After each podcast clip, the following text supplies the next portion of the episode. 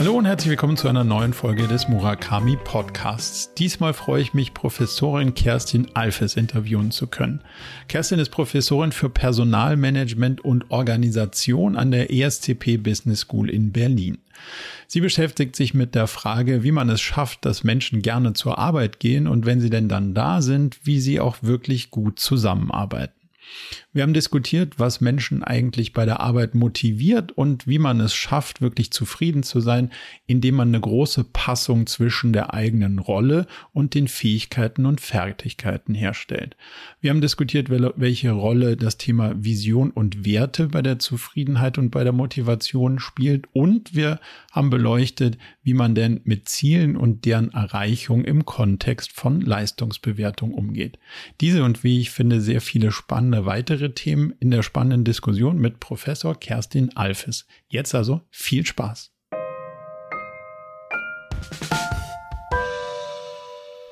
Dann ganz herzlich willkommen zu einer Unterhaltung, auf die ich mich jetzt schon eine Weile freue.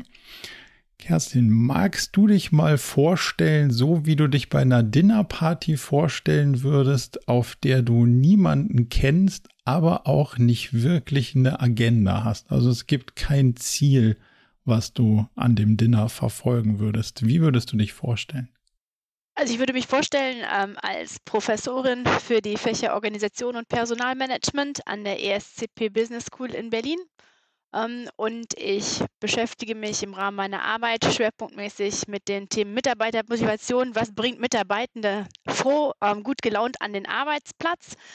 Und darüber hinaus ähm, bin ich äh, sehr sportorientiert, sehr leidenschaftliche Sportlerin selber und äh, beschäftige einen Großteil meiner Freizeit damit, Sport zu treiben oder Sport zu schauen. Welcher Sport? Sehr gerne Fußball, oh. aber auch anders. Scha ja. Schauen oder spielen? Fußball schauen. Ähm, mittlerweile, ich habe früher lange selber Volleyball gespielt. Ähm, mittlerweile hat sich der Sport dann eher aufs Fitnessstudio beschränkt, einfach weil es praktikabler ist, ähm, ja. im Vergleich zu Teamsport organisieren zu müssen. Ähm, aber ich schaue immer noch sehr gerne ähm, Volleyball auch im Fernsehen. Cool. Wenn wir uns jetzt ein bisschen deiner beruflichen Orientierung zuwenden, dann, dann beschäftigst du dich mit der Frage, wie man am besten und effizientesten zusammenarbeiten kann, habe ich gelesen, so als große Überschrift über dein, über deine ähm, Themen. Kannst du das so ein bisschen zusammenfassen, was das für dich ausmacht, die Frage, und vor allen Dingen auch, wie, wie Stand heute so ein Teil der Antwort aussehen würde? Also ich beschäftige mich ähm, zunächst mal mit der Frage, warum Mitarbeitende überhaupt zur Arbeit kommen, ähm, hm. warum sie gerne zur Arbeit gehen, was man als Unternehmen machen kann, ähm, damit Mitarbeitende gerne zur Arbeit gehen. Und dann in einem zweiten Schritt mit der Frage, wie man dafür sorgen kann als Unternehmen, wie man den Kontext schaffen kann, wo Mitarbeitende gerne zusammenarbeiten. Ähm, und da ist einer meiner Schwerpunkte im Rahmen meiner Forschung die Frage, wie man Unternehmenskultur entwickeln kann, implementieren kann, die dafür sorgt, dass Mitarbeitende unabhängig davon, wer sie eigentlich sind, welche Werte sie mitbringen, welche demografischen Merkmale sie mitbringen, dass sie unabhängig davon sich wohlfühlen und sich voll im Unternehmen einbringen können. Und dann natürlich in einem, in einem letzten Schritt schaue ich mir dann an, wie sich das positiv auf die Mitarbeitenden selber auswirkt, aber auch auf, unter, auf die Unternehmenskultur oder ähm, ja, äh, den Erfolg von, von, von Teams. Jetzt habe ich bei Harari mal gelernt, dass Menschen so ganz grundsätzlich befähigt sind, zusammenzuarbeiten, weil sie eine geteilte Vision haben und geteilte Werte. In, in meinem Verständnis habe ich noch dazu gefügt, das darf ich immer nicht Shared Prey nennen, weil es zu radikal klingt, aber Shared Harvest. Also wenn dann noch was übrig bleibt, braucht man wahrscheinlich auch so ein, so ein Verständnis. Hm, was macht man denn dann damit? Aber jetzt habe ich verstanden, dass für dich auch das ne, neben dem Thema Werte das gesamte Thema Kultur ein, ein großes Feld ist. Was sind denn so die, die zentralen Treiber, die es, die es sozusagen braucht, wenn ich die, wenn ich unterstelle, dass die Leute gerne wegen der Inhalte kommen? Was sind die zentralen Treiber, die sie brauchen, damit sie so das Thema Kultur und Werte, damit sie das eint? Ich glaube, ein ganz wichtiger Faktor, der auch in der Forschung immer wieder deutlich wird, ist die Frage Authentizität. Ähm, hm. Mitarbeitende identifizieren sich sehr viel mehr mit der Unternehmenskultur oder mit den Werten des Unternehmens, wenn sie merken, dass die Werte authentisch vorgelebt werden oder was wir ganz oft sehen, im, im Gegenteil, ähm, ist, dass Mitarbeitende eben sehr frustriert sind, ähm, sich auch vom Unternehmen ähm, distanzieren, wenn sie merken, dass die Werte, die oft propagiert werden, ganz oft auch nicht die Werte sind, die vielleicht von ihrem direkten Manager, ihrer direkten Managerin oder auch von Vorstand der Geschäftsführung des Unternehmens vorgelebt wird.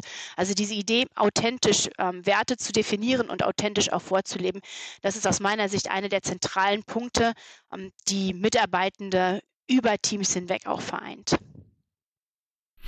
Bevor wir da in dieses Wertethema gleich noch ein bisschen tiefer reinbohren, ähm, würde ich gerne noch mal so ein kurzes Stichwort Motivation einbringen, weil jetzt hast du gesagt, jetzt, jetzt kommen die gerne und jetzt muss ich auch noch dafür sorgen, dass die reibungslos zu, miteinander arbeiten. Aber kann ich denn Mitarbeiter überhaupt motivieren, dass die gerne kommen? Oder sind die motiviert und ich muss aufhören zu demotivieren? Was, wie schaust du auf das, auf das Themenfeld der Motivation? Also Motivation ist wirklich so das Kernthema meiner, meiner Forschung. Und was wir in unseren Studien immer wieder herausfinden, ist, dass Mitarbeitende, ein ganz großer Teil an Mitarbeitenden sehr hohes Grad an oder ja, einen hohen Grad an Motivation hat, ähm, sehr gerne zur Arbeit kommt, wenn sie denn im richtigen Arbeitsumfeld und in der richtigen Arbeitstätigkeit sind. Und ich glaube, das ist ähm, ja ein Thema, was ganz oft unterschätzt wird, dass man irgendwie mhm. gewisse Karrierepfade anfängt und irgendwann sich selber verliert und gar nicht mehr drüber nachdenkt, ähm, mit meinen Stärken, mit meinen Interessen, mit meinen Wünschen an die Arbeitstätigkeit bin ich überhaupt noch in der richtigen, im richtigen Job, im richtigen Unternehmen. Mhm. Das heißt, Motivation für mich ist ganz stark verbunden mit der Frage, wo kann ich meine Stärken am besten einbringen und wo fühle ich mich wohl, so dass ich ja, meine Arbeitstätigkeit so gestalten kann, wie es mir auch intrinsisch gefällt. Also du würdest sagen, dass es wichtig ist, dass die Stelle zum Mensch passt und der Mensch zur Stelle und dann ja. ist eigentlich schon das meiste gegeben, was es braucht, damit es dann eine prosperierende Landschaft wird? Also aus meiner Sicht ist das eine der zentralen Voraussetzungen, dass der Mensch zur Stelle und die Stelle zum Mensch passt, ganz genau. Dann gibt es natürlich schon viele Faktoren außerhalb diese Stelle Mensch-Kombination, die mhm. als Störfaktor das Verhältnis beeinflussen können, negativ beeinflussen können. Aber wenn der Mensch zur Stelle und die Stelle zum Mensch passt, dann hat man schon mal eine gute Voraussetzung dafür geschaffen, dass Mitarbeitende gerne ins Unternehmen kommen. Dann lass uns mal die, die Felder so ein bisschen auseinandernehmen. Erstmal so dieses Visionsthema und, und dann so ein bisschen nochmal dieses Werte- und Kulturthema. Jetzt haben wir irgendwie so ein, hm, von, von, wir kommen aus einer Welt, da war irgendwie, wir müssen alle mehr Umsatz machen und mehr gewinnen. Und jetzt hat das Panel so ein bisschen umge, umgeschlagen. Jetzt gibt es so eine Purpose-Driven Economy und in Teilen ähm, habe ich den Eindruck, dass es ein bisschen overexposed ist. In, also sozusagen die Betonung dessen heißt noch nicht, dass die Entscheidungen so getroffen werden, aber zumindest mal im äh, sogenannten Employer Branding wird das ja immer so ganz weit nach vorne gestellt was ist wirklich dran am Purpose und was, wie muss der formuliert sein und was muss da so drinstecken, dass es Leute wirklich hinterm Ofen vorlockt oder wann ist es so ein, ja, Mai haben die jetzt da halt definiert und mache ich halt irgendwie mit, aber so richtig, richtig treiben tut's mich nicht. Gibt's da Eigenschaften oder wie muss das ausschauen? Also auch da wieder ganz klar das Thema authentisch die Forschung zeigt da ganz, äh, ganz deutlich, dass wenn man authentisch als Unternehmen auftritt, einen authentischen Purpose, eine authentische Vision hat, mit der Mitarbeitende sich identifizieren können, dann hat das eine viel stärkere Wirkung, Motivationswirkung auf Mitarbeitende, als wenn man einfach irgendein Statement auf die, auf die Web Website schreibt. Ähm, und aus meiner Sicht unterschätzen Unternehmen ganz oft, wie viel Gefühl Mitarbeitende doch dafür haben, ähm, was ein gelebtes Wertesystem ist. Also ähm, Mitarbeitende können ganz gut spüren, ob Führungskräfte im Einklang mit dem Wertesystem arbeiten oder ob Führungskräfte eben außerhalb des Wertekompasses des Unternehmens arbeiten. Von daher würde ich jetzt nicht sagen, dass Purpose eine bestimmte inhaltliche Dimension haben muss. Ich glaube, man mhm. kann Purpose auf ganz verschiedene unterschiedliche Arten und Weisen definieren, aber authentisches Vorleben im Unternehmen, das ist, das ist zentral. Ich habe so ein, noch so ein leichtes Spannungsfeld mit dieser Purpose-Definition, weil, weil ich noch nicht so eine richtige Abgrenzung zu Vision gefunden habe oder andersrum, ich habe eine gefunden, aber mich würde mal interessieren, wie du da drauf schaust. Weil was wir durchaus oft sehen, ist sowas wie wir wollen der größte Anbieter in XYZ werden. Das wiederum wird sehr authentisch vorgelebt, weil es in Teilen auch das ist, was Leute dann wirklich wollen. Aber der Identifikationsgrad von Mitarbeiterinnen und Mitarbeitern dazu ist eigentlich recht gering. So, dann gibt's sowas wie, okay, wir räumen das mal in die Vision auf und dann haben wir noch einen Purpose. Aber am Ende hast du ja da so ein Spannungsfeld zwischen der Purpose definiert was und die Vision definiert was und am Ende zieht dann so eine inhaltliche, wenn sie wirtschaftlich geprägte Vision ist, ja wie so ein Magnet äh, eigentlich dann doch immer in so eine Richtung. Ich persönlich glaube, dass der Purpose wahrscheinlich äh, was, also der Zweck eines Unternehmens ist das so ein bisschen, was wir vorhin gesagt haben. Es muss eine inhaltliche Vision geben und die Leute müssen geteilte Werte haben und dann muss für alle noch ein bisschen was rauskommen und der Planet idealerweise noch genauso dastehen wie zuvor und dann haben wir wahrscheinlich den den Purpose schon ganz gut getroffen und das führt mich dann immer zur inhaltlichen Frage, worum geht's denn den Menschen da eigentlich? Also muss es nicht eine, eine, inhaltliche Komponente haben, damit ich mich identifizieren kann? Weil sowas wie wir sind der erfolgreichste Anbieter ist ja nicht so wirklich inhaltlich, sondern ist ja mehr so kompetitiv. Wie schaust denn du auf das Feld?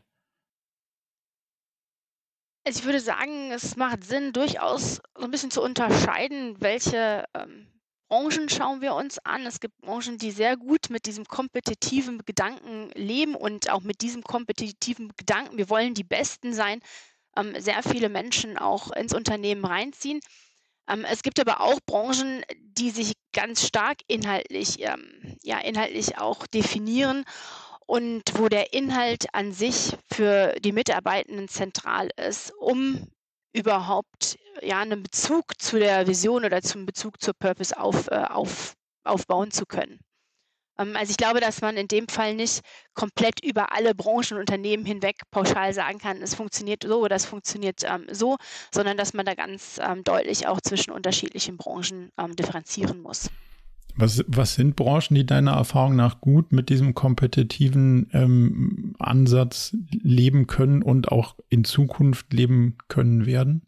Also ich würde sagen, dass so Finanzindustrie, am Consultancy-Bereich, mhm. dass das Branchen sind, die sich sehr gut über ähm, kompetitive Elemente definieren können und da auch sehr attraktiv sind für viele Menschen, ähm, die sich genau in so einem Umfeld auch, auch wohlfühlen. Das ist ein spannender Punkt. Also wenn wir gerade bei den Branchen sind, hast du nicht den Eindruck, dass da der, sagen wir mal, der finanzielle Aspekt möglicherweise sogar der spannendere ist und nicht der zwingend kompetitive? Oder würdest du sagen, der wirkliche Teil, warum da Leute wirklich, wirklich gerne hingehen, ist, ich arbeite bei den Besten? Ich glaube, gerade im Consultancy-Bereich ist es schon so, dass, äh, dass es wirklich so die Big Four, ich gehe gerne zu den Besten, dass das schon sehr, sehr zieht ähm, okay, wenn es um die Frage des Arbeitgebers geht. Weil ja auch, das muss man aus meiner Sicht ganz klar sagen, auch nicht nur Status damit verbunden ist, sondern auch die Hoffnung auf spannende Projekte, auf interessante Kunden, ähm, auf hochqualifizierte, äh, interessante, spannende, nette Kollegen. Von daher würde ich sagen, mhm. ist das ja nicht unbedingt auch negativ, wenn man sagt, es wird über kompetitive Elemente getriggert. Okay, fairer Punkt.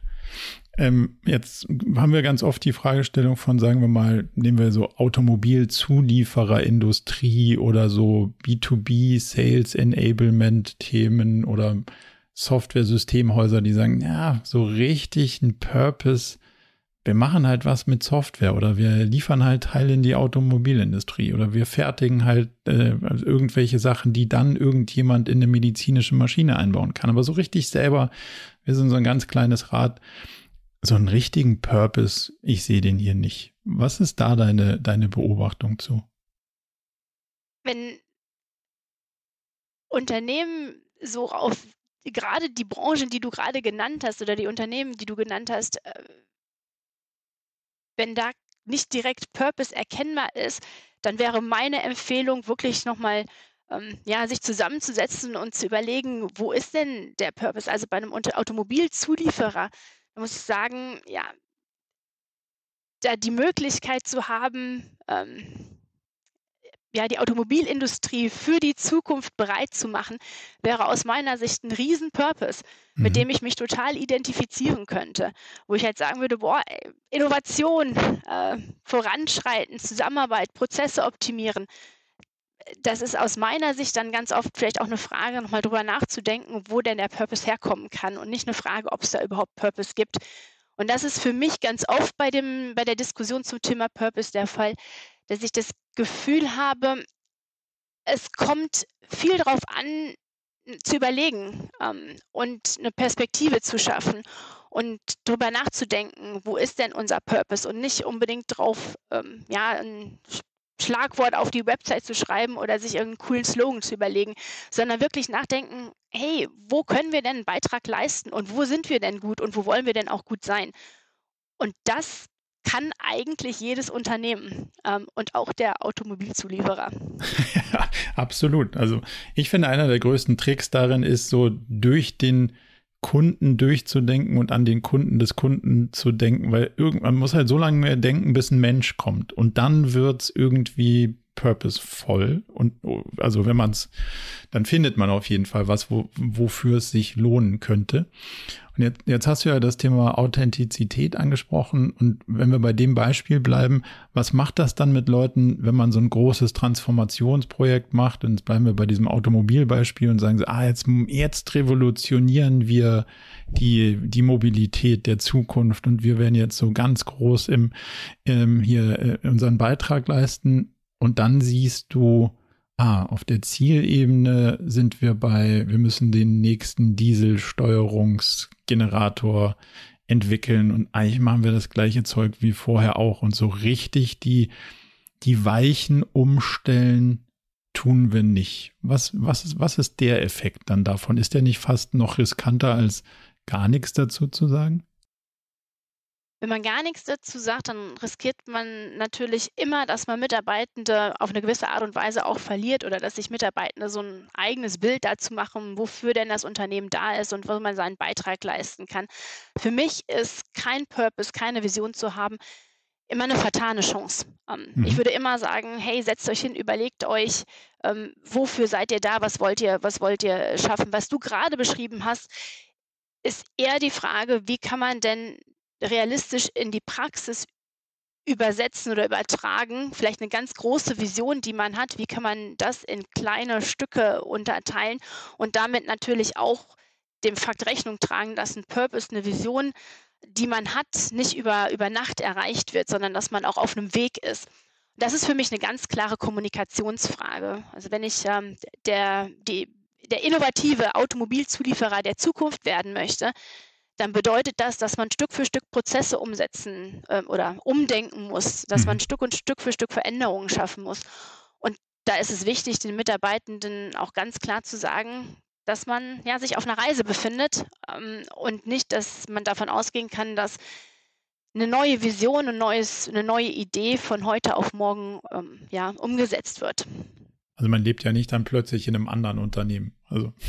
Genau, also die Forschung sagt, dass man für einen Kulturwandel, es gibt ganz unterschiedliche, ganz unterschiedliche Meinungen dazu, aber grob geschätzt, für einen Kulturwandel braucht man zwischen 15 und 30 Jahre.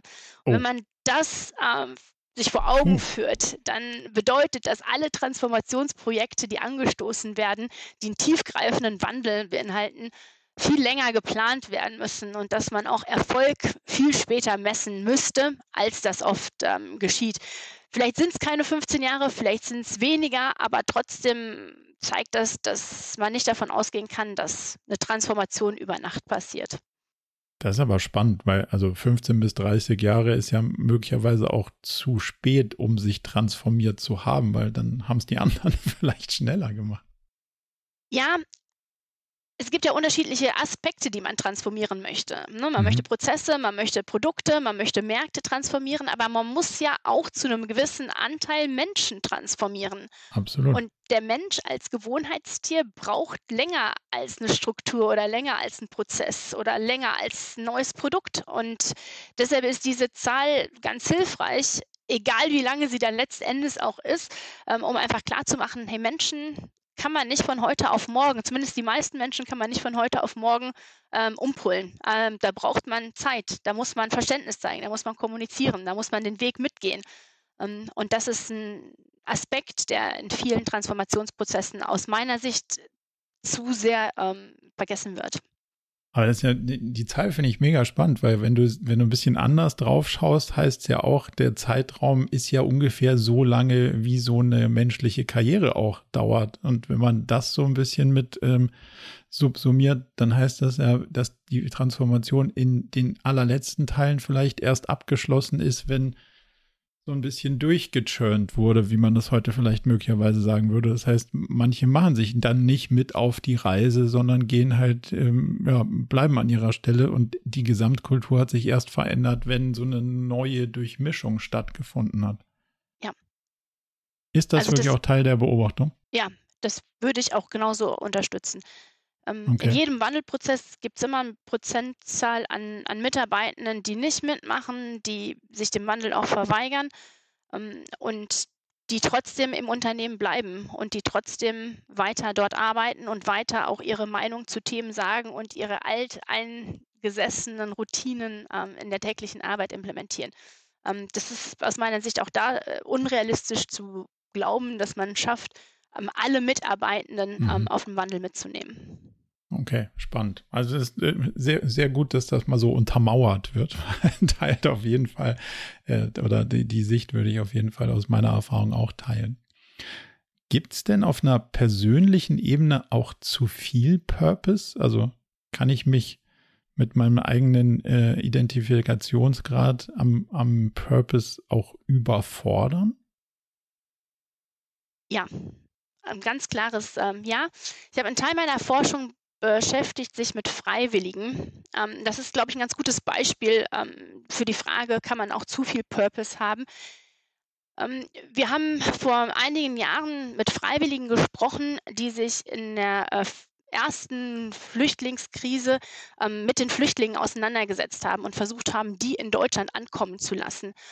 Und eine Sache, die wir immer wieder gesehen haben, und das war eines der Feedback aus den Interviews, die wir immer wieder ähm, bekommen haben, ist, dass uns die Freiwilligen gesagt haben, ich will so einen Beitrag leisten, ich möchte hier was verändern. Das ist so ein wichtiges Unternehmen für das oder ein NGO, für die, für die wir arbeiten.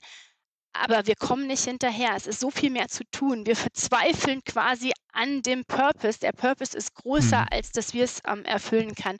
Und wir sehen das gleiche Phänomen auch im, im Arbeitskontext, also im nicht freiwilligen Kontext, dass Mitarbeitende, die sich zu stark identifizieren, die zu sehr in der Arbeit aufgehen, ähm, das Risiko haben, dass sie letzten Endes am Anspruch der, des Purpose oder am Anspruch der Vision scheitern ähm, und immer das Gefühl haben, sie machen nicht genug oder sie könnten noch mehr leisten. Ähm, und das kann natürlich dann schon auch negative Konsequenzen haben. Das Gefühl kenne ich ehrlicherweise. von dir selbst oder von, von Beobachten? Mir, von, nee, von mir selber. Also offensichtlich als Selbstständiger ist man sehr stark mit dem identifiziert, was man so macht. Und deswegen ähm, ja, habe ich durchaus dauerhaft das Gefühl, ich wüsste, wie es noch besser ginge, aber ich komme gar nicht so hinterher. Und in meinen, ähm, sagen wir mal, psychologischen Begleitungsprozessen kommt da durchaus auch so ein bisschen die ähm, Größenfantasie, ist so ein bisschen das psychologische Stichwort dazu, mit ähm, was viel mit Abtrauern zu tun hat, zu sagen, naja, vielleicht kann man doch die Welt nicht retten und vielleicht ist man doch irgendwie eine, eine Nummer kleiner.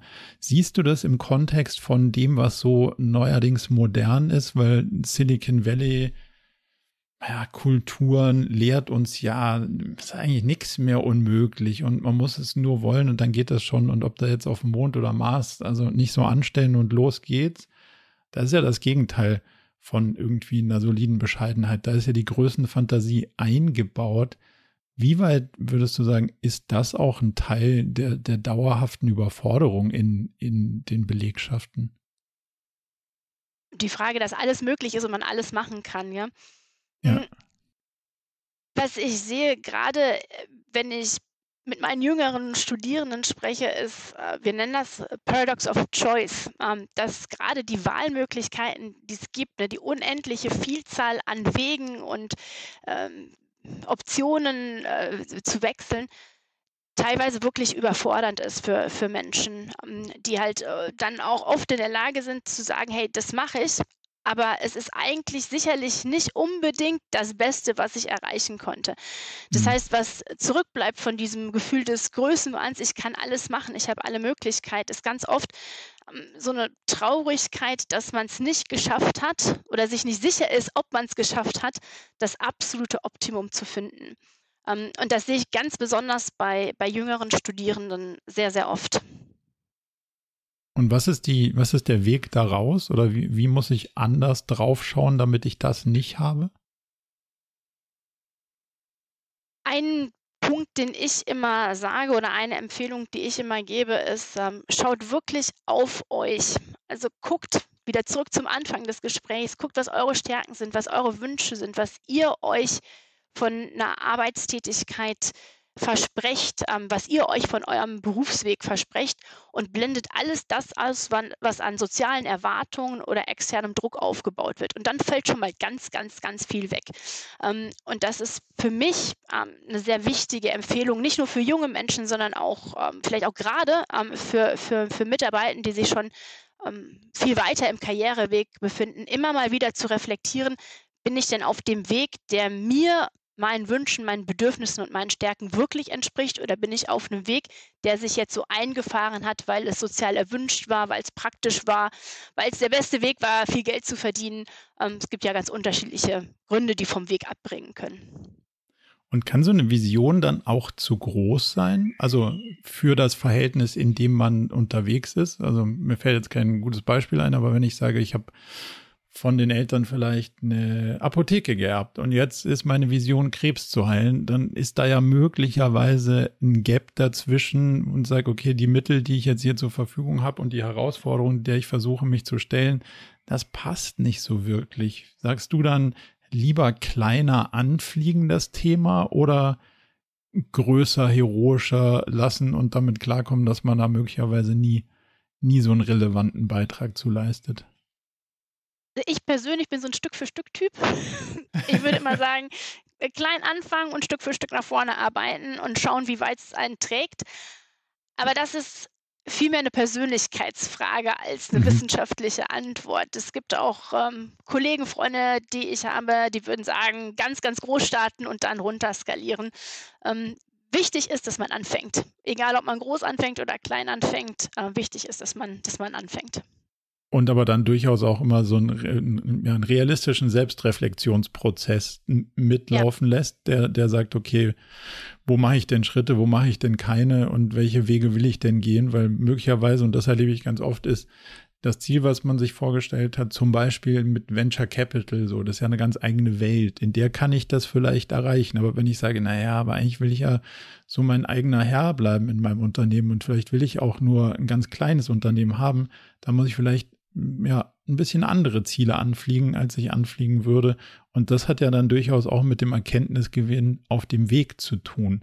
Hast du, hast du da irgendwie eine Empfehlung, wie man sich dann und, und wie oft man sich da auch dann selbst hinterfragt? Oder ähm, würdest du sagen, das merkt man dann schon, wenn so ein Punkt angekommen ist, an dem man wieder große Fragen stellen muss?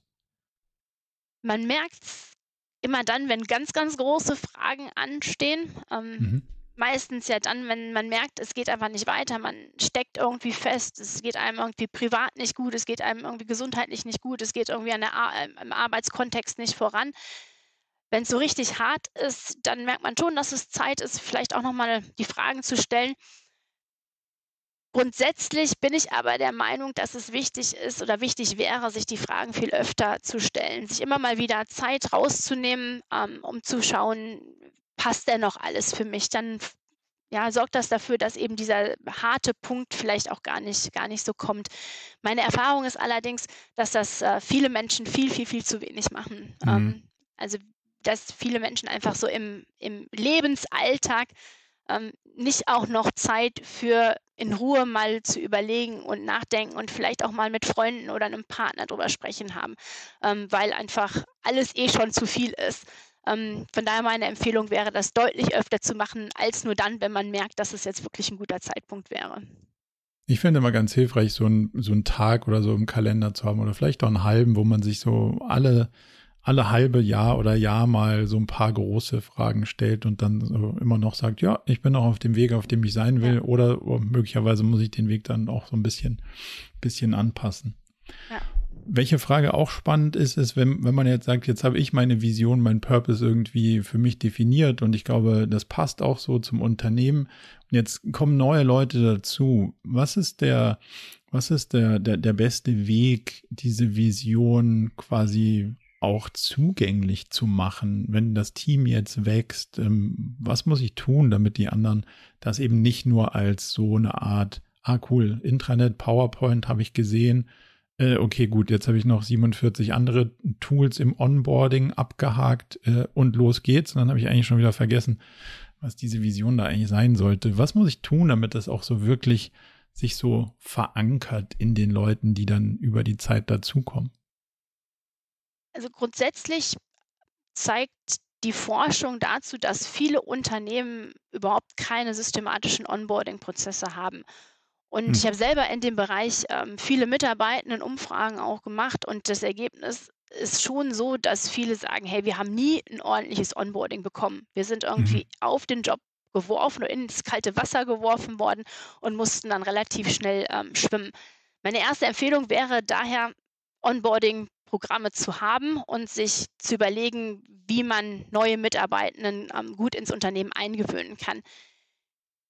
Was ich ganz charmante Aspekte von Onboarding-Programmen finde, ist, wenn es eben nicht nur ähm, einen Tag oder zwei Tage gibt, wo das ganze, die ganze Information mitgeteilt wird, zu einem Zeitpunkt, wo ja neue Mitarbeitenden emotional auch noch total aufgeladen sind, weil es was Neues ist, sondern wenn man das über einen gewissen Zeitraum streckt und ich habe persönlich ganz gute Erfahrungen mit so Buddy-Systemen ähm, gemacht, wo hm. ähm, jeder neue Mitarbeitende ein Buddy an seine Seite bekommt, an ihre Seite bekommt, ähm, die noch nicht mehr immer im gleichen Team sein müssen, sondern irgendwo in der Organisation verankert sind, ähm, mit dem man sich regelmäßig austauscht und die gerade in den ersten ja, zwei, drei Monaten wirklich gute Ansprechpartner sind.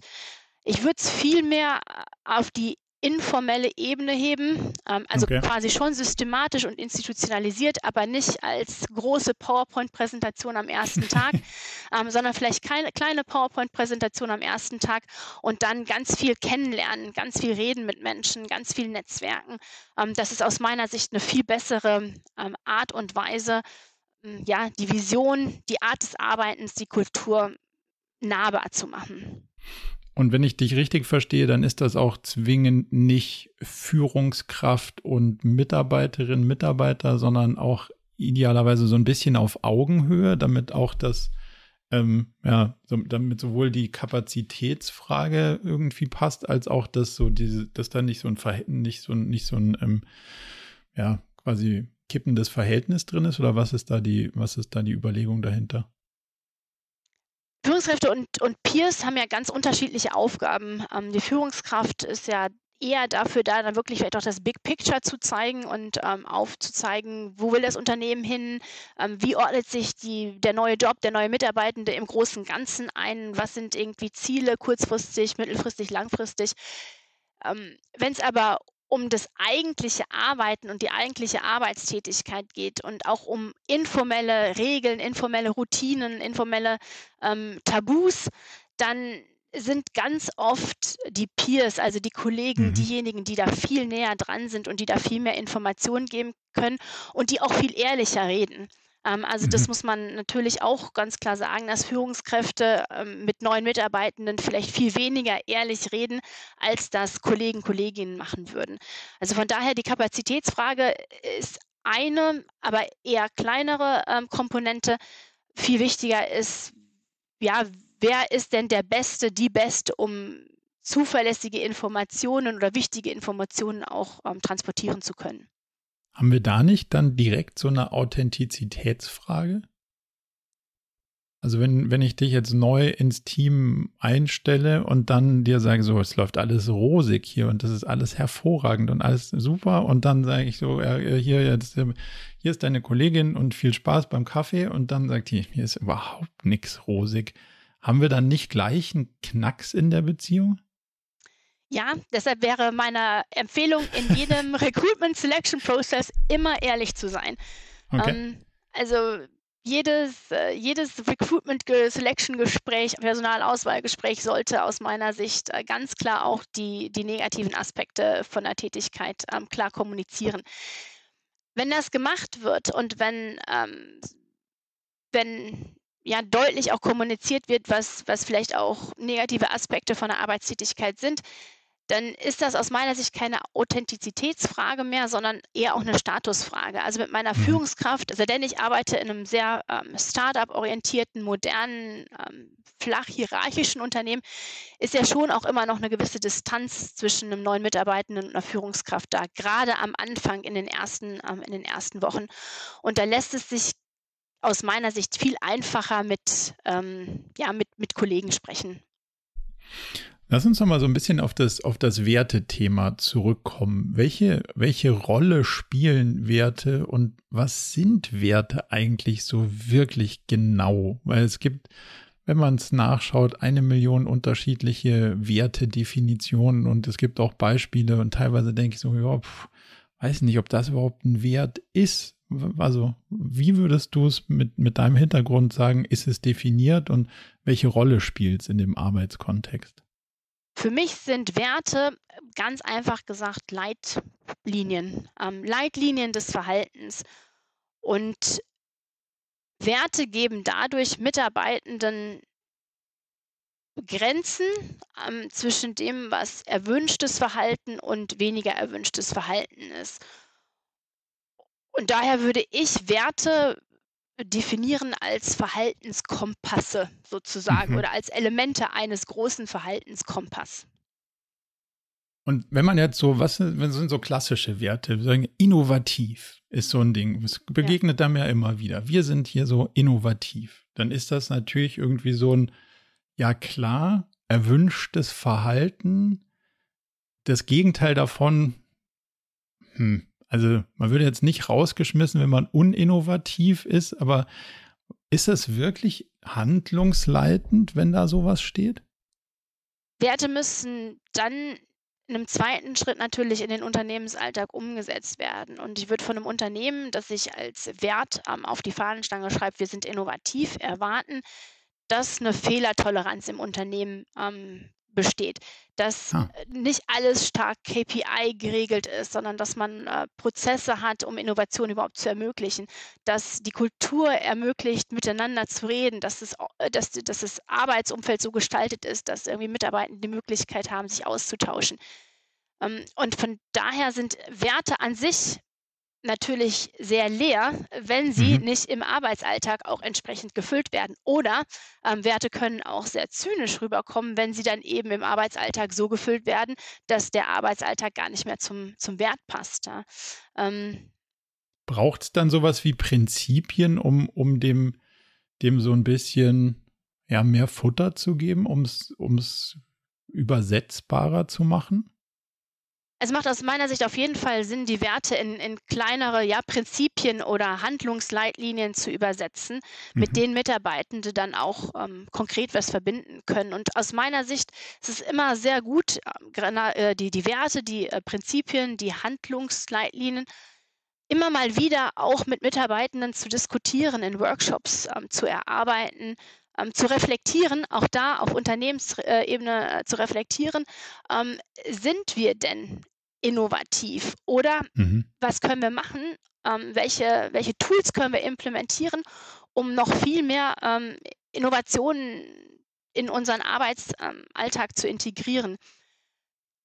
Das Werte an sich sollten nie einfach nur irgendwo stehen und den Mitarbeitenden am ersten Tag ins Auf Aufgabenheft geklebt werden, sondern die müssen leben. Also da muss ja. man diskutieren, da muss man schauen, passt das noch? Sind es die richtigen Werte mit den richtigen Mitarbeitenden für die richtige Vision?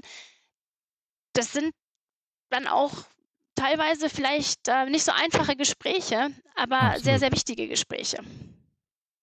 Also verstehe ich dich richtig, dass du schon auch sagst, dass das ein lebender Prozess ist. Das hat man mal irgendwie so zusammen entwickelt oder rauskristallisiert und, und dann entwickelt sich das weiter und man muss immer wieder gucken, passt das noch und, oder passt das nicht.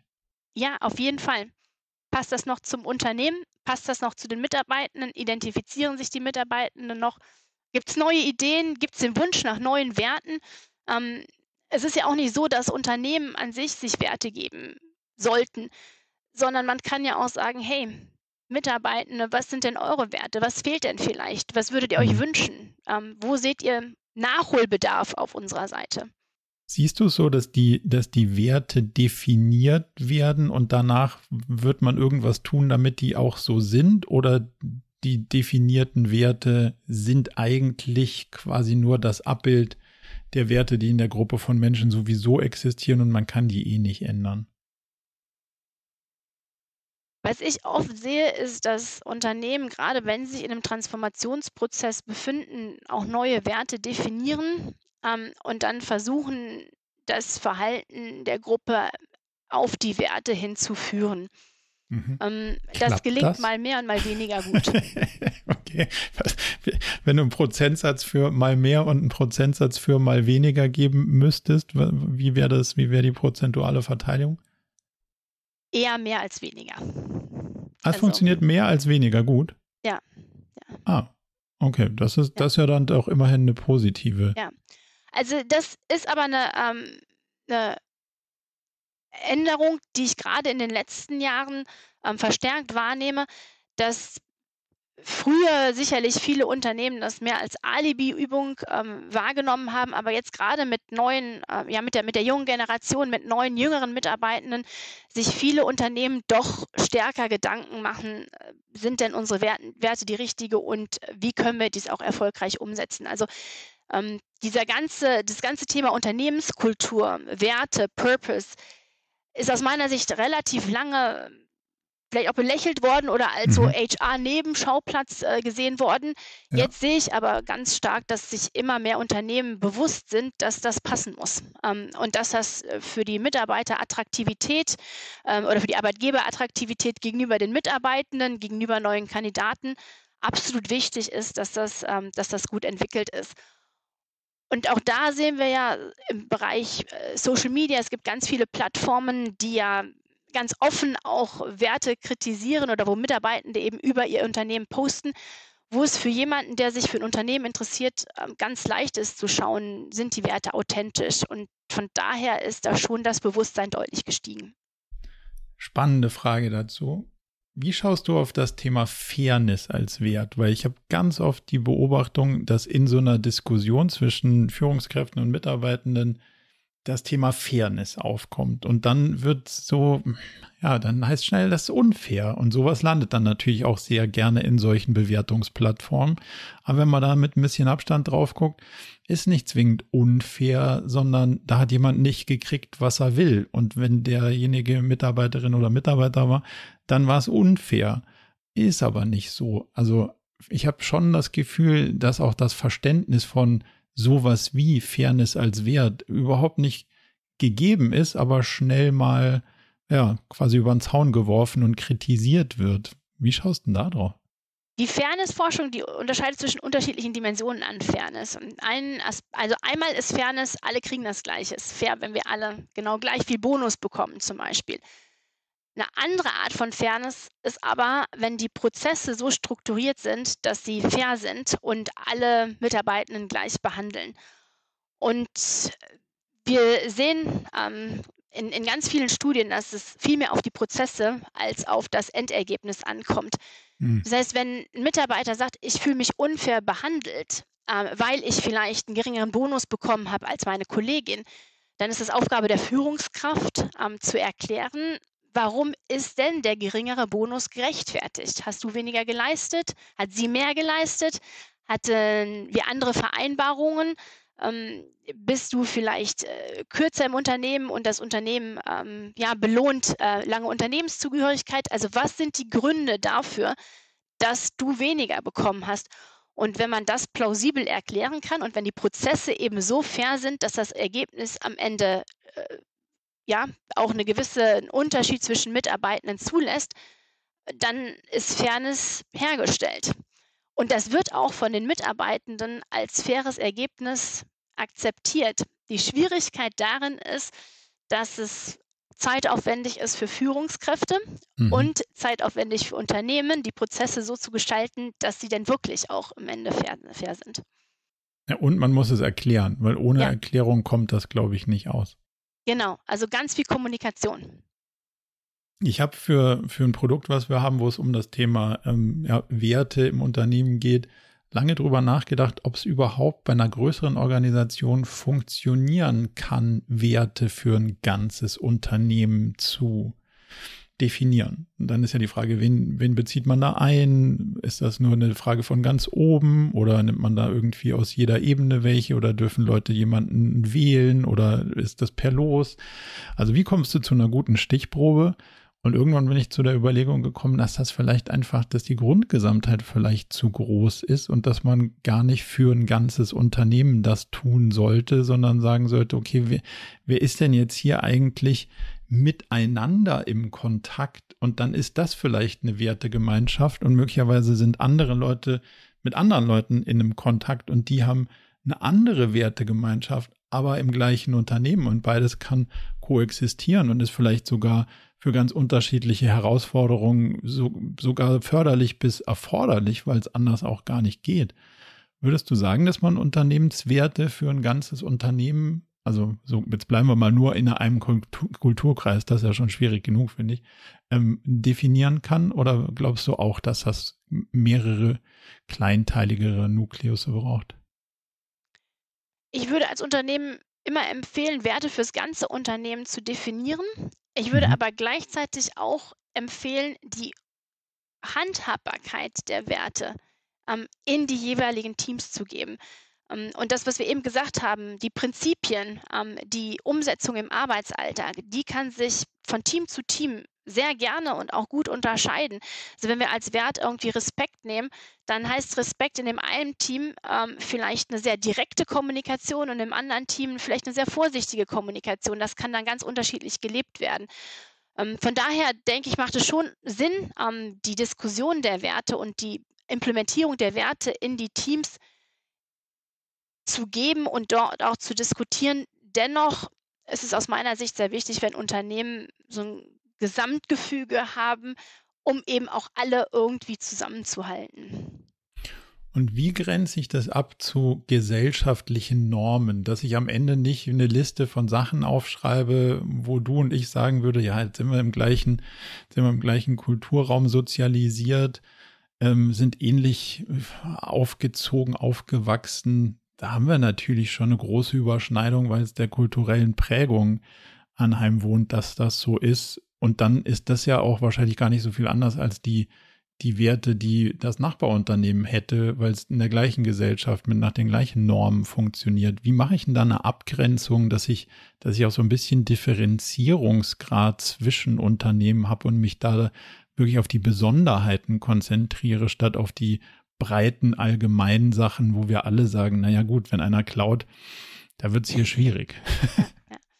indem ich von unten raus entwickle, indem ich nicht irgendwie mich als ähm, Top-Management-Team hinsetze und mit der, äh, mich von der, von einem von der, von der Personalabteilung beraten lasse und benchmarke, was denn andere für Werte haben, sondern indem ich den Mitarbeitenden die Möglichkeit gebe, von unten hoch zu entwickeln, was charakterisiert, charakterisiert denn unser Verhalten, ähm, mhm. wer sind wir denn, ähm, wer wollen wir denn vielleicht auch sein ähm, und da eine viel breitere, breitere Masse an Werten oder an Meinungen auch einhole. Ähm, weil, also ich, ich stimme dir dazu, wenn ich mich da in so einem exklusiven Kreis hinsetze und gucke, was wären denn gute Werte, dann habe ich vielleicht fünf oder zehn Meinungen und ja, die sind dann ähm, sicherlich ähnlich wie die Werte von anderen Unternehmen. Aber wenn ich eine komplette Belegschaft frage, die ja viel diverser ist, die ja ähm, viel, viel, viel unterschiedlichere Hintergründe hat, dann können da schon auch andere Werte rauskommen. Und wenn es eben nicht der Fall ist, wenn trotzdem die gleichen Werte rauskommen, dann weiß ich zumindest, es sind unsere Werte, von uns entwickelt und von unseren Mitarbeitenden mitgetragen. Cool. Wie viel würdest du sagen, ist ein gutes Set an Werten? Also ist es eine Handvoll, ist es zwei Hände voll, ist es eine Liste, braucht man, da braucht man schon fast ein Intranet? Wie, wie, wie, wie bleibt es äh, quasi operationalisierbar? Weniger als eine Handvoll. So oh. fünf finde ich einen guten, guten Pi mal Daumenwert.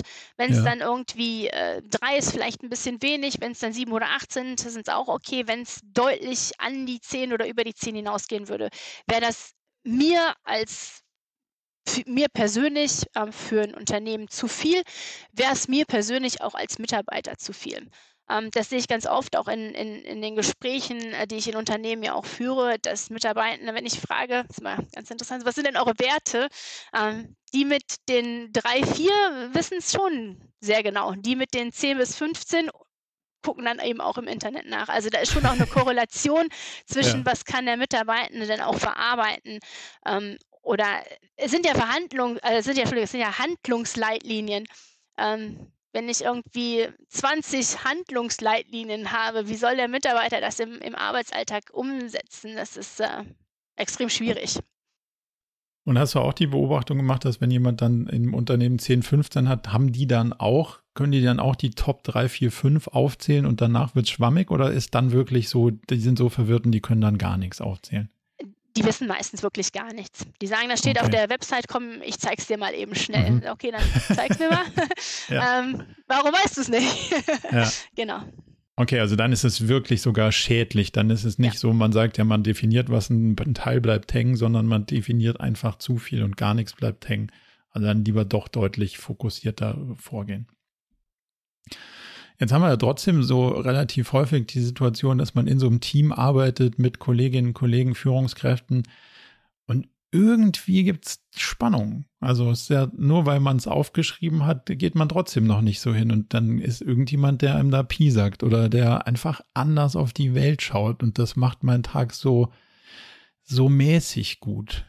Wie gehe ich damit um oder wie schaffe ich das möglichst zu vermeiden in dem Team? Kann ich das schon im Hiring-Prozess irgendwie ausschließen, dass es zu so Spannungen kommen wird oder ist das menschlich und das wird immer so sein? Es gibt zwei ganz unterschiedliche äh, Ansätze letzten Endes. Ich kann ähm, im, im Personalauswahlprozess schon dafür sorgen, dass ich Mitarbeitende einstelle, die meinem jetzigen Team möglichst ähnlich sind, ähm, um mhm. möglichst homogenes Team zu ähm, schaffen und dann sicherlich auch Konflikte zu vermeiden. Also wenn ich darauf achte, dass äh, Mitarbeiter oder neue Kandidaten meinen Mitarbeitenden möglichst ähnlich in, in, in Werten, in, ähm, in Arbeitsverhalten, ähm, ja, vielleicht sogar in, in demografischen Merkmalen sind, dann reduziere ich natürlich das Potenzial für Konflikte sehr, sehr deutlich. Auf der anderen Seite kann ich aber auch sagen, hey, das will ich eigentlich gar nicht, weil ich will ja Diversität und ich will ja unterschiedliche mhm. Perspektiven und ich will ja jemand, der auch mal ganz anders auf die Dinge schaut, weil das mich als Team voranbringt oder uns davor bewahrt, vielleicht auch Fehler zu machen, die alle anderen nicht gesehen hätten. Und dann ist es die Aufgabe der Führungskraft, ähm, ja, Verständnis füreinander zu, äh, zu schaffen und auch offen zu diskutieren. Hey, wir sind anders, ähm, das ist gut so und das erfordert eine gewisse ähm, ja, ähm, Offenheit ähm, oder auch Kulanz gegenüber anderen äh, Verhaltensweisen und auch der Wille ähm, von anderen, die vielleicht manchmal wirklich nervig sind oder manchmal einfach wirklich ganz anders denken, zu lernen und deren, deren Potenzial irgendwie auch zu sehen. Und äh, ich bin Verfechter der zweiten, ähm, mhm. des zweiten Weges, ähm, aber äh, kann auch nachvollziehen, dass es für gewisse Unternehmen oder gewisse Teams mehr Sinn macht zu sagen, hey, homogen ist, ist der Weg nach vorne. Muss ich Konfliktfähigkeit trainieren, wenn ich auf Diversifikation, auf Diversität setze? Ja. Ähm, weil ähm, wir, wir wissen, dass äh, diverse Teams mit unterschiedlichen Herangehensweisen, unterschiedlichen Perspektiven ähm, unterschiedlichen Arbeitsweisen, unterschiedlichen Sprachen teilweise, und da meine ich jetzt nicht Deutsch oder Englisch, sondern teilweise unterschiedliche Berufssprachen, ähm, immer wieder ja, Konflikte, äh, Konflikte haben werden. Und das können gute Konflikte sein. Da kann es ja auch um die, um die Sache gehen. Das ist ja das, was wir wollen. Wir wollen ja Konflikt um die Sache, um das mhm. bestmögliche mhm. Ergebnis zu finden.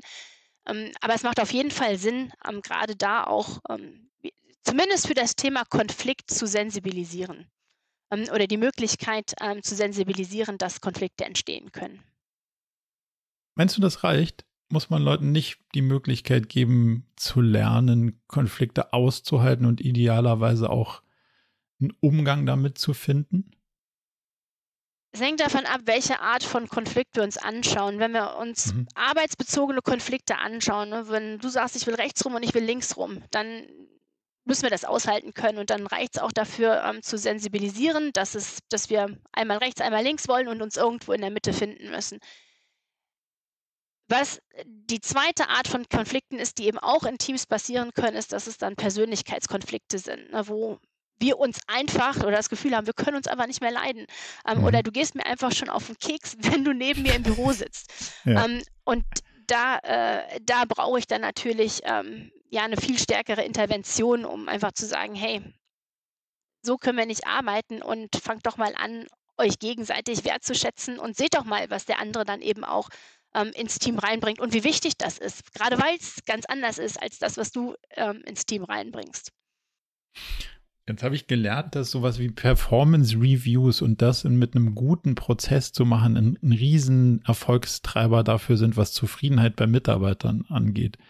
Und in dem Kontext, den wir gerade diskutiert haben, ist das ja ein ziemlich spannendes Feld auch. Wie gehe ich mit dem Review-Prozess um, wenn ich möglicherweise so deine Sicht so gar nicht teile und muss ja trotzdem ja sachlich und neutral da drauf schauen. Und gleichzeitig kommen wir ja in der Komplexität mit einer ganz neuen Herausforderung, ähm, werden wir konfrontiert, nämlich dass der Begriff der Leistung überhaupt nicht mehr am Ergebnis abzulesen ist. Wie kann ich sicherstellen, dass die Mitarbeiterinnen und Mitarbeiter am Ende das Gefühl haben, einen guten Performance Review Prozess erlebt zu haben? Mit welchem, also ja, quasi Mindset muss ich da als Führungskraft draufschauen? Und was ist der, was ist überhaupt der Begriff der Leistung, der da, also die Performance, die da reviewed wird? Wo, wo schaut man da hin, damit das gut wird am Ende? Also man kann ja äh, grundsätzlich die vergangene Leistung anschauen oder das ähm, zukünftige Potenzial anschauen. Ähm, aus meiner Sicht macht es immer Sinn, beides sich anzuschauen, sowohl die Vergangenheit als auch die Zukunft und vielleicht etwas mehr die Zukunft als die, als die Vergangenheit. Was ich in meiner Forschung immer wieder sehe, ähm, gerade wenn ich mit Mitarbeitenden ähm, spreche, ist, dass das Thema Performance Management super kontrovers ist ähm, und mhm. super, wie du gesagt hast, schwierig zu implementieren ähm, in manchen Unternehmen äh, ist das hier, ich habe dir dein Performance Review ähm, gemacht, unterschreib mal bitte, damit ich das der HR-Abteilung geben kann. Ähm, in manchen Unternehmen ist es, ähm, der, äh, die Führungskraft gibt an, ich habe Gespräche geführt, die nie stattgefunden haben. Ähm, in manchen oh. Unternehmen ist es irgendwie auf dem Post-it auf dem, auf dem Stuhl, wo drauf steht, ich habe jetzt gerade mein Performance-Gespräch und der äh, die Führungskraft sitzt daneben und das ganze Team hört mit. Also ich höre hör ganz, ganz schwierige Geschichten auch zum Thema Performance, ähm, Performance Management, Performance Review. Gut sind dann die Approaches, die genau das eben vermeiden, wo die Führungskraft sich Zeit nimmt, mindestens mal eine Stunde, ähm, mit dem Mitarbeitenden spricht, ähm, wo Mitarbeitende die Möglichkeit haben, ihre Evaluation, ihre Sichtweise ähm, darzu, darzulegen, wo man irgendwie vielleicht beide schaut, wie, beurteilen wir denn einen bestimmten Sachverhalt oder bestimmte Performance-Kriterien? Ähm, wie weit sind wir auseinander? Wo liegen wir zusammen? Ähm, und wo aus meiner Sicht die Führungskräfte neben diesem vielleicht einmal im Jahr stattfindenden 60 bis 90-minütigen Gespräch während des Jahres immer mal wieder sich Zeit nimmt auf den Kaffee und sagt, hey, wir wollen jetzt nicht über die Arbeit reden, sondern wie geht's dir? Wo stehst du? Wo brauchst du Hilfe? Ähm, für mich ist ein Performance-Management-Gespräch immer dann gut, wenn es um die Entwicklung des Mitarbeitenden, die Stärken, vielleicht auch die Schwächen, ähm, die, die nächsten Schritte geht und nicht darum zu sagen, ähm, Kreativität drei, äh, Teamfähigkeit vier ähm, ja. und dann letzten Endes Gesamtsumme gibt den Bonus. Das ist aus meiner Sicht eben sehr, ja, sehr einseitig gedacht und nutzt eben die Chance ähm, eines Performance-Management-Gesprächs überhaupt nicht. Ist das Thema Performance denn eigentlich mittlerweile so definiert, dass man da allein darauf ein, ein sauberes Verständnis hat, weil das Erreichen von Zielen kann in einer komplexen Umwelt ja überhaupt nicht mehr für Leistung herangezogen werden. Was ist denn an die Stelle getreten? Oder würdest du sagen, da wird noch mit einem mit einem lustigen Mix aus äh, ja, Performance-Definitionen hantiert? Also viele Unternehmen stellen ja auf Verhaltensweisen ab ähm, mhm. und versuchen anstatt äh, bestimmten Zielen Verhaltensweisen der Mitarbeitenden zu messen. Das äh, adressiert so ein bisschen das Problem, was du genannt hast, ist aber natürlich nicht weniger subjektiv. Das muss man dann schon auch ganz klar sagen. Also, mhm. dass äh, eben auch Verhaltensweisen äh, zwischen zwei Menschen ganz unterschiedlich äh, bewertet werden können. Ähm, ich sehe immer wieder, dass es äh, sinnvoll ist für Mitarbeitenden, diesen, diesen Punkt zu haben, wo man spricht ähm, über, was ist denn passiert, wie soll es denn in der Zukunft vorangehen und passiert kann ja positiv oder weniger positiv sein. Ähm, Leistung an sich, dass man sagt, konkrete Ziele, die erreicht werden müssen, macht aus meiner Sicht nur in, ähm, ja, in Berufen Sinn, die sich eben auch sehr gut messen lassen. Mhm. Sales ist so mein klassisches Beispiel. Da kann man ja ganz konkret auch messen. Ähm, die meisten Tätigkeiten, die Menschen heute ausüben, lassen sich so konkret natürlich gar nicht mehr, gar nicht mehr messen. Die Erkenntnis ist aber noch fast nirgends angekommen. das, mich gucken da Leute immer großartig an, wenn ich sage, so, ja, die wenigen, also, ja, ich bin ja der, der Typ mit den messbaren Zielen, aber das hat nichts damit zu tun, dass das mit deinen Handlungen korreliert sondern es ist halt die, du musst schlaue Überlegungen machen und die konsequent verfolgen, dann kommt da irgendwas raus. Wenn du Glück hast, viel, wenn du Pech hast, wenig. So.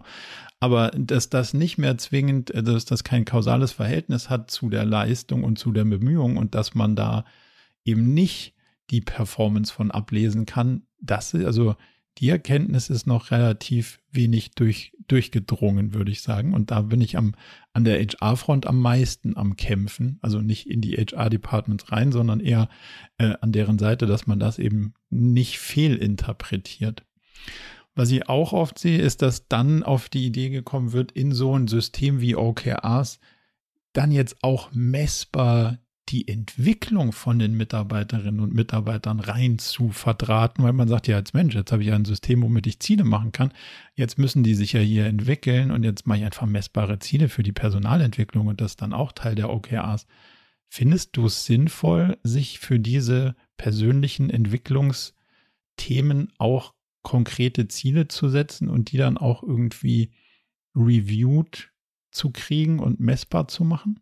Aus meiner Sicht ist es sinnvoll, wenn äh, ich Mitarbeitenden habe, wo ich wirklich sehe, die, die strugglen auf dem Job. Also da geht es nicht voran, die brauchen Training, die brauchen ähm, gewisse, gewisse Kenntnisse, die, die, muss ich irgendwo hinschicken, damit sie ähm, in die Lage gesetzt werden, ihre Arbeitstätigkeit ähm, gut, ähm, gut auszuüben da macht es schon Sinn zu sagen, hey, das sind die Schritte und auf die Schritte einigen wir uns ähm, und da schauen wir in einem Jahr oder in einem halben Jahr, ähm, ob die Schritte dann auch erreicht sind. Aber alle, da reden wir von Hard Facts, oder? Also von, ja. du musst eine bestimmte Fähigkeit haben, die wirklich deinen Job, also ja. Skill-Level und genau. nicht genau. Soft-Skill-Level, oder? Genau. Also okay. da ist es dann wirklich, äh, du musst irgendwie ein Hard Skill haben, ähm, um die Tätigkeit ausüben zu können und deshalb brauchst du das Training und deshalb verpflichten wir uns da eben auch gemeinsam mhm. drauf, dass du das Training machst. Da macht es Sinn. Bei allen anderen ähm, Themen, wenn es eher äh, darum geht, Entwicklung nach vorne, da würde ich als Unternehmen hoffen und wünschen, dass mit, meine Mitarbeitenden so eigen motiviert sind und auch so selbstständig sind, dass sie ähm, in der Lage sind zu sagen, wo es denn hingehen soll und das auch in die Hand nehmen. Ähm, und deshalb bin ich da ähm, äh, total bei dir. Ähm, das alles quantifizieren zu wollen, ähm, ist aus meiner Sicht nicht zielführend und kostet natürlich auch noch ganz viel Zeit und Geld. Also das ist mhm. dann der zweite Punkt. Und stimmt am Ende eh nicht. Von daher genau, sich weil sich die Welt einfach auch in äh, zwölf Monaten schon mal wieder so viel weiter gedreht hat. Ja. ja. Was macht denn zufriedener? Eine Tätigkeit, mit der ich wirklich Freude habe, wenn ich sie tue, oder eine Tätigkeit, die meinen Begabungen entspricht? Das gehört ja oft zusammen. Also meistens machen uns die Dinge Freunde, in denen wir auch gut sind. Ähm, ist, was ist ähm, zuerst? Ja, hm, was ist zuerst? Ähm, bin ich gut in den, also hab, mag ich die Dinge, in denen ich gut bin, oder bin ich gut in den Dingen, die ich mag? Ist ein bisschen ein Kreislauf aus meiner Sicht. Ne? Ich okay. merke, ich bin vielleicht gut in Sachen, das macht mich zufrieden, weil ich denke, hey, hier kann ich, äh, kann ich irgendwie was bewegen, hier kann ich Dinge mhm. voranbringen. Ähm, daraufhin möchte ich halt auch noch besser werden in den Sachen, die mir irgendwie Spaß machen. Um, das lernen ja schon irgendwie Kinder. Ne? Ich finde irgendwie, wenn wir über HR-Themen reden, sind immer Kinder ganz, ganz gute Referenzgruppe. Mhm. Die wissen ja schon auch ähm, sehr, sehr früh, ähm, wo ihre Neigung, wo ihre Hobbys sind. Und man sieht halt auch, dass die mit sehr viel Motivation das verfolgen, wo sie gut drin sind. Und das mhm. Schöne ist ja bei Kindern, dass auch die, die Breite der, der Tätigkeiten noch so, noch so groß ist. Also du würdest sagen, äh, rausfinden so ein bisschen, wo, wo die Schnittmenge ist. Und also idealerweise ist das, äh, was mir Spaß macht, auch das, wo ich dieses Wirksamkeitsgefühl irgendwie habe, oder? Ja. Das kann ich, ich kann wirklich, also wenn ich meine Zeit da investiere, dann kommt da auch was bei raus und damit bin ich dann auch zufrieden. Ja, genau. Wo ich mich eben voll einbringen kann, wo ich, wo ich Wert schaffen kann und das meine ich jetzt nicht unbedingt finanziell, ja. Ja, also quasi so das Entfalten, die Wirksamkeit ist, glaube ich, da wahrscheinlich ein großer Treiber. Es gibt in der, in, in der aktuellen Diskussion ja viel Kritik an Unternehmen, die, sagen wir mal, sehr eindimensional steuern und, und nur Profitmaximierung im Fokus haben. Und es gibt durchaus aktuelle Aufrufe dazu, da nicht mehr mitzumachen. Ähm, jetzt kann man diskutieren, ob das die Lösung ist oder nicht. Wie, wie sieht das aus einer Mitarbeiterinnenperspektive aus? Würdest du sagen, das ist eine valide Lösung, zu sagen, da mache ich nicht mehr mit und ich mache nur noch bei Sachen mit, die ähm, komplett meinem idealen Wertekanon entsprechen? Oder ist es auch okay, Teil von innen zu verändern und zu sagen, ich mache hier gerade mit, weil ich kann was verändern? Oder brauchen wir sogar Leute, die noch mitmachen, um was zu verändern? Weil wenn plötzlich alle nicht mehr mitmachen, dann haben wir möglicherweise auch bestimmte essentielle Dinge, die wir noch brauchen, plötzlich nicht mehr. Das ist ja ein, ziemlich großes Spannungsfeld in der, äh, in der Arbeitnehmerinnen-Welt. Was ist deine Navigation dadurch? Hm ich bin halt auch hier äh, Verfechter von Diversität. Das mhm. heißt, ähm, ich finde es gut, wenn Menschen die Möglichkeiten oder Mitarbeitende die Möglichkeit haben, ihre individuelle Antwort zu der Frage zu finden. Und wenn das auch okay ist. Also wenn jemand sagt, hey, ich möchte wirklich ähm, Profitunternehmen, ist nicht mein Ding, ich möchte wirklich hauptsächlich auf Impact abzielen, ist das aus meiner Sicht genauso okay, wie wenn jemand sagt, hey, ähm, Profit ist irgendwie der Grundstein von Unternehmen und wir müssen von innen raus, ähm, raus verändern. Ähm, da finde ich die ganze Bandbreite an, an Meinungen absolut, absolut legitim. Ein Punkt, den man dann vielleicht äh, noch beachten, beachten sollte, ist, dass das eine Diskussion ist, die natürlich jetzt hier in, gerade in, zwischen uns beiden in, in Deutschland stattfindet. Ich war jetzt letzte Woche war ich im Libanon zum Unterrichten und da sind solche Diskussionen natürlich einfach noch nicht angekommen. Also man, hm. man muss aus meiner Sicht auch ähm, den Blick auf die Welt so ein bisschen größer halten. Ne? Dass halt manche Diskussionen ähm, ja vielleicht auch Diskussionen sind, die in, in bestimmten Regionen der Welt noch gar nicht geführt werden, weil einfach die Probleme, die dort existieren, ganz, ganz anders sind. Also das heißt, du würdest sagen, wir, wir müssen uns schon des Luxuses bewusst sein, solche äh, Dimensionen diskutieren zu können auch? Also ich finde, das ist auf jeden Fall ein Privileg, das wir haben, dass wir mhm. die Diskussion führen können. Ein Privileg, weil eben unser Lebensstandard insgesamt so groß ist, dass wir sagen können, hey, ganz bewusst, wir verzichten auf Dinge. Ähm, dieses Privileg hat ein Großteil der Menschen einfach noch nicht. Ähm, und das ähm, sollte man sich, glaube ich, immer mal wieder bewusst machen. Ich mag den Spruch ganz gerne, wenn man nicht Teil der Lösung ist, ist man Teil des Problems. Und jetzt sehe ich in, in deutschen Unternehmen teilweise durchaus Menschen, die dieses Privileg haben, was ändern zu können. Und das ist jetzt gar nicht mal so eine, eine, eine Klimadiskussion, sondern es ist vor allen Dingen eher eine persönliche Zufriedenheitsdiskussion, auf die ich jetzt da kurz mal ähm, einlenken mag sich zu beklagen und zu sagen, das wird hier irgendwie alles nicht und dieser Laden ist so langsam und das, ähm, die verändern sich nicht und die ganzen Rahmenbedingungen. Aber dann heißt ja die nächste logische Konsequenz ist, dann müsste ich mir ja eigentlich ein anderes Unternehmen suchen. Und wenn ich dann nicht aufstehe und sage, hey, halt, stopp, entweder wir ändern hier was und zwar XYZ oder ich suche mir was anderes, sondern wenn ich sozusagen halb demotiviert mitfahre, mache ich die Sache ja nicht besser, sondern bin ja eigentlich Teil der Nichtveränderung. Würdest du sagen, da hat ein Mitarbeiter auch eine Verantwortung für sich selber gerade zu stehen und zu sagen, halt, stopp an der Stelle, das hier passt mir nicht. Oh, also mal unterstellt, man kriegt einen anderen Job, aber mit denen, ähm, mit denen ich sozusagen da mich darüber austausche, ist das jetzt mal eher als unterstellt anzunehmen. Würdest du sagen, da gibt es eine Verantwortung? Also ich würde sagen, auf jeden Fall geht es den Mitarbeitern besser, wenn er ähm, ja, die Gelegenheit wahrgenommen hat und zu sagen, hey, hier passt für mich nicht mehr, ich möchte woanders hin oder ich möchte woanders was verändern. Ähm, ich, also ich sehe das genau wie du. Ganz oft äh, spreche ich halt auch, wenn ich meine Studien durchführe mit Mitarbeitern, die, die absolut resigniert sind und die quasi äh, gesagt haben, so ist es halt, wir akzeptieren das halt mal. Ich finde das immer so schade, weil ich denke, hey, in jedem steckt ja Potenzial und in jedem mhm. steckt sicherlich auch die Möglichkeit, ähm, die Stärken einzubringen.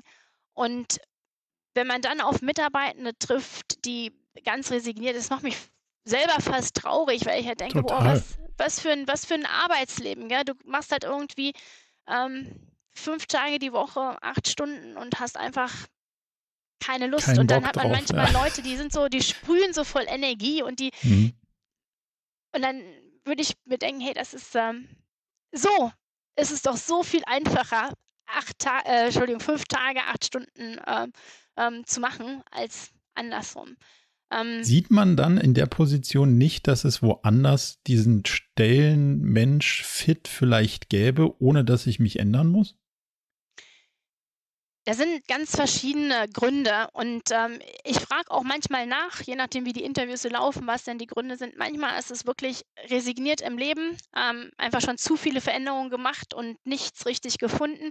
Manchmal ist es ähm, zu viel ähm, Probleme, ähm, die einfach jemanden davon von abbringen, zu sagen, hey, ich, ähm, ich mache jetzt mal ähm, eine Pause und überlege jetzt mal, wo es reingeht.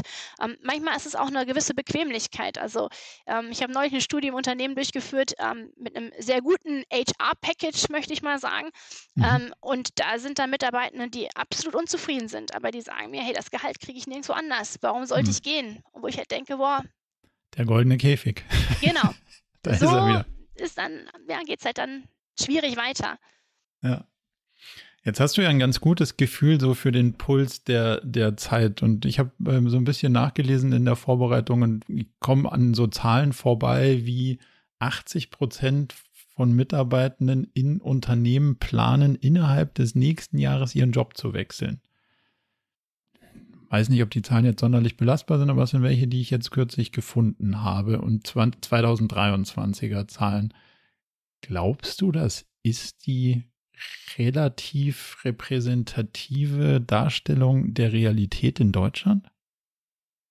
Es gibt viele Menschen, die gerade nach Covid sich nochmal überlegt haben, bin ich in der richtigen Position, also oder bin ich im, im richtigen Unternehmen. Also das ähm, ist schon meine Wahrnehmung, dass ähm, aber 80 Prozent ist nicht viele. Das sind fast, also fast alles auch übertrieben, aber es ist schon deutlich nördlich. Ja. Deutlich nördlich der 50 Prozent ist, äh, das halte ich schon für ganz schön traurig. Ja, für mich ist da so ein, vielleicht auch so ein generelles, also die, wenn wir Studien angucken, dann sehen wir ja auch, dass irgendwie Menschen an sich viel unzufriedener sind im Moment, ne, weil einfach viel mehr schwierige Dinge passieren äh, oder passiert sind, als vielleicht noch vor zehn Jahren. Mhm. Und äh, da sind sicherlich auch ähm, ja, so Übertragungseffekte. Ne? Ich bin generell unzufrieden. Das Leben an sich ist schwer. Die Herausforderungen, wo wir die, vor denen wir stehen, sind, sind schwierig. Und ja, dann ist es dann vielleicht auch manche Sachen auf der Arbeit nicht mehr so gut. Ähm, und ähm, aus dem Grund überlege ich jetzt mal, ob ich nicht woanders hingehen sollte. Einfach so ein generelles Fluchtreflexgefühl letzten Endes. Ich kann mir jetzt nicht vorstellen, dass 80 Prozent aller Mitarbeitenden ihren Arbeitgeber wechseln werden. Das halte ich auch für, für, für sehr hoch. Aber dieses Gefühl, diese generelle Frust, ähm, Angst, Unzufriedenheit, ähm, Unwohlsein, das spiegelt schon die Gesellschaft sehr gut wider. Ähm, das finde ich ähm, schon der Fall, ist aber nicht unbedingt ähm, unternehmensbezogen immer der ja. Okay, da, das kann ich nachvollziehen, dass man sagt, so generell gerade schwierig und dann ist natürlich das Arbeitsleben Teil des gesamten Bildes und genau. dann trifft, trifft das da auch mit zu. Spannend wäre ja mal rauszufinden, mit denen, die dann gesprungen sind, die gesagt haben, so jetzt bin ich mal auf der anderen Seite vom Zaun gelandet und die dann irgendwie ein Jahr später fragen, ob die das gleiche Gefühl auf der anderen Seite des Zauns noch oder wieder haben und ob es also ob es die Sache besser macht, das wäre wirklich spannend rauszufinden. Kennst du Studien, die das in der Richtung mal gemacht haben? Ja, und die Erkenntnis ist, dass es natürlich ähm, auf der anderen Seite nicht unbedingt besser ist, ne? mhm. sondern dass äh, dass äh, viele Mitarbeiter auch oft ähm, sagen, hey, ich würde gerne wieder zurückgehen, weil es war doch gar nicht so schlecht. Manchmal ist es ganz gut, wenn man mal rauskommt, um zu, weiß, mhm. äh, um, um zu wissen, was man überhaupt schätzt.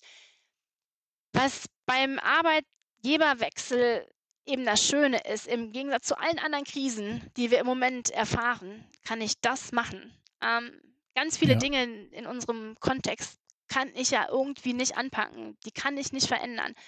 Ähm, aber das ist eine Sache, wo ich quasi meinen mein Frust, meine Unzufriedenheit, mein Unwohlsein einfach geballt nehmen kann, sagen kann, hier verändere ich was.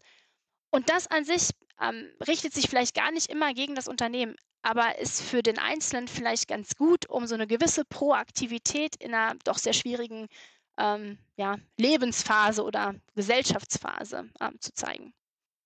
Viele von so Veränderungsprozessen sind ja auch quasi, man sucht die Lösung im Außen, aber eigentlich ist die Antwort im Innen. Und wenn ich was an mir und meiner Haltung zur Welt verändern würde, wird sich wahrscheinlich auch mein Blick auf diese Sachen verändern.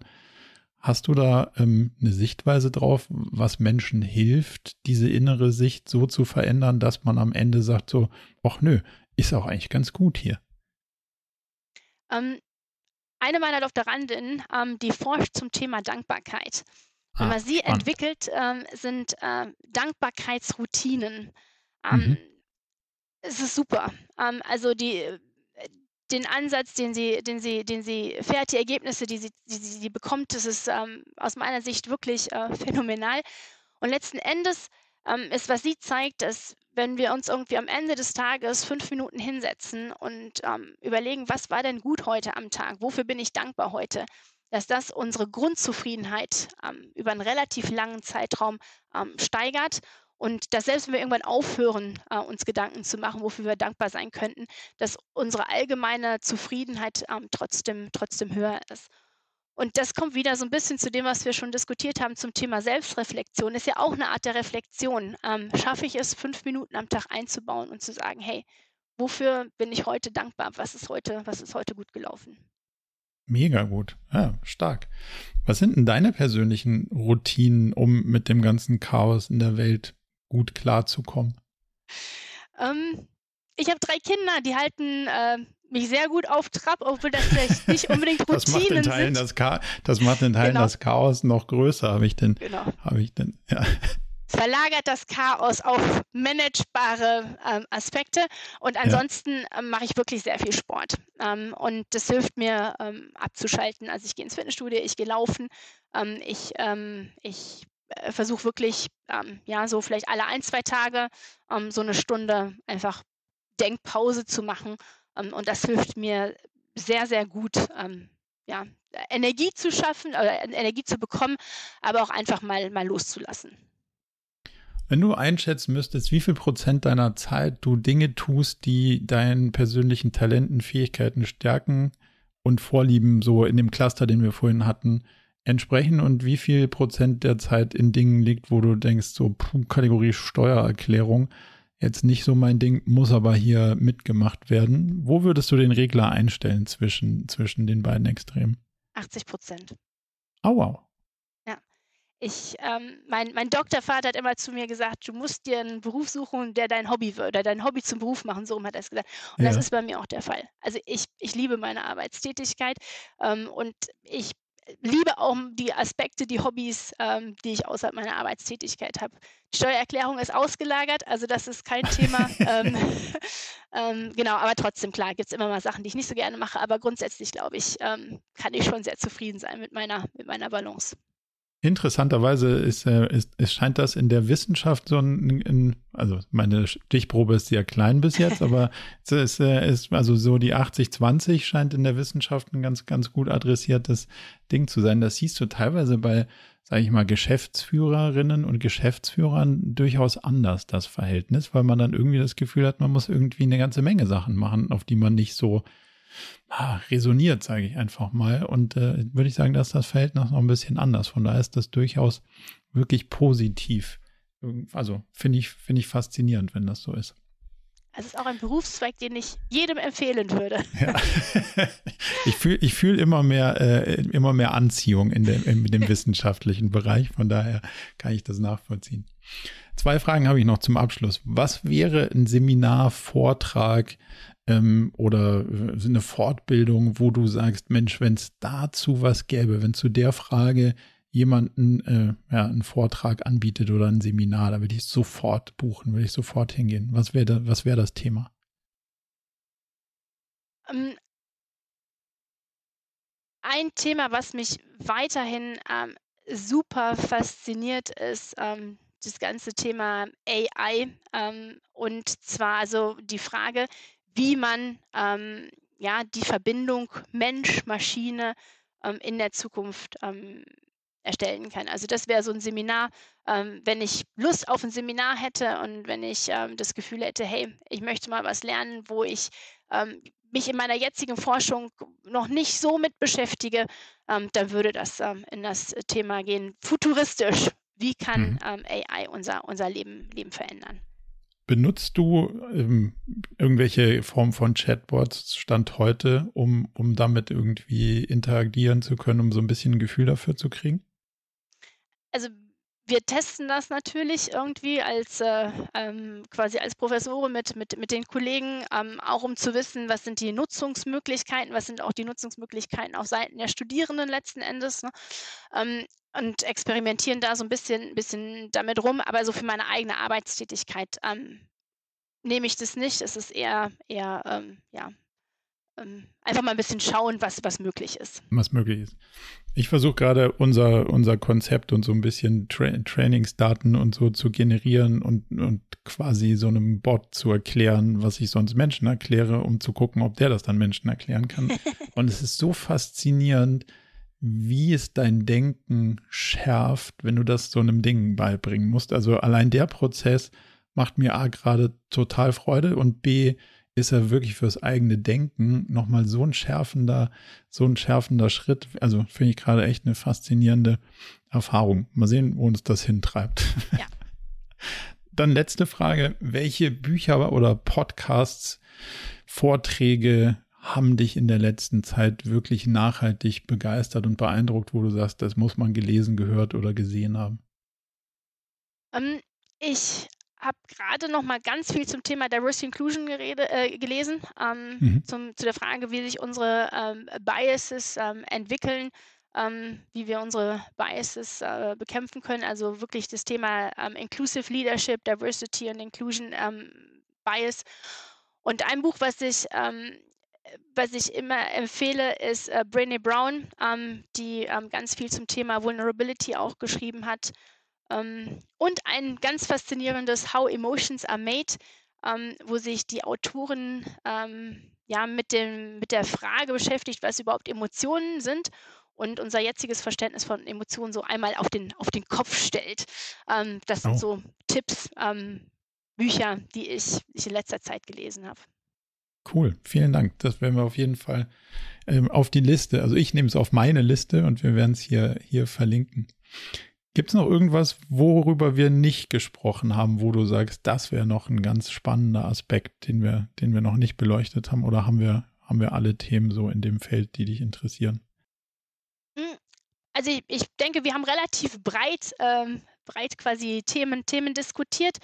Ähm, ein Punkt vielleicht einfach so zum Abschluss noch. Ähm, wir haben uns jetzt ganz viel ähm, mit den mitarbeitenden Unternehmen beschäftigt. Was wir ja auch sehen, ist, dass irgendwie viel mehr Menschen als früher ähm, außerhalb von diesen ganz traditionellen Unternehmensstrukturen ähm, arbeiten. Ähm, ich forsche im Bereich Freelancer, wo wir halt sehen, dass es immer mehr äh, Tendenz gibt, dass Mitarbeitende Freelancer werden, äh, werden müssen, werden möchten.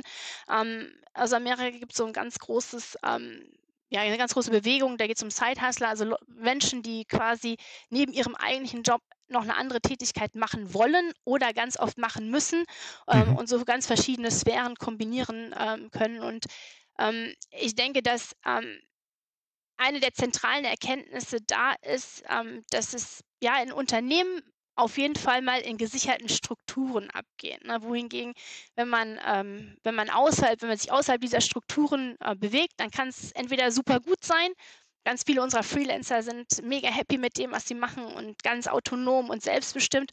Oder es kann eben auch sehr, sehr schwierig sein, ähm, weil äh, ja ein Job nicht ausreicht oder weil man einfach die Arbeitssicherheit nicht hat, die man, die man gerne haben möchte. Und äh, von daher vielleicht so zum Abschluss noch ein bisschen das Plädoyer fürs Unternehmen. Ähm, wenn man so ganz, ganz von oben drauf guckt, ja. ähm, ist es da schon eigentlich ganz gut.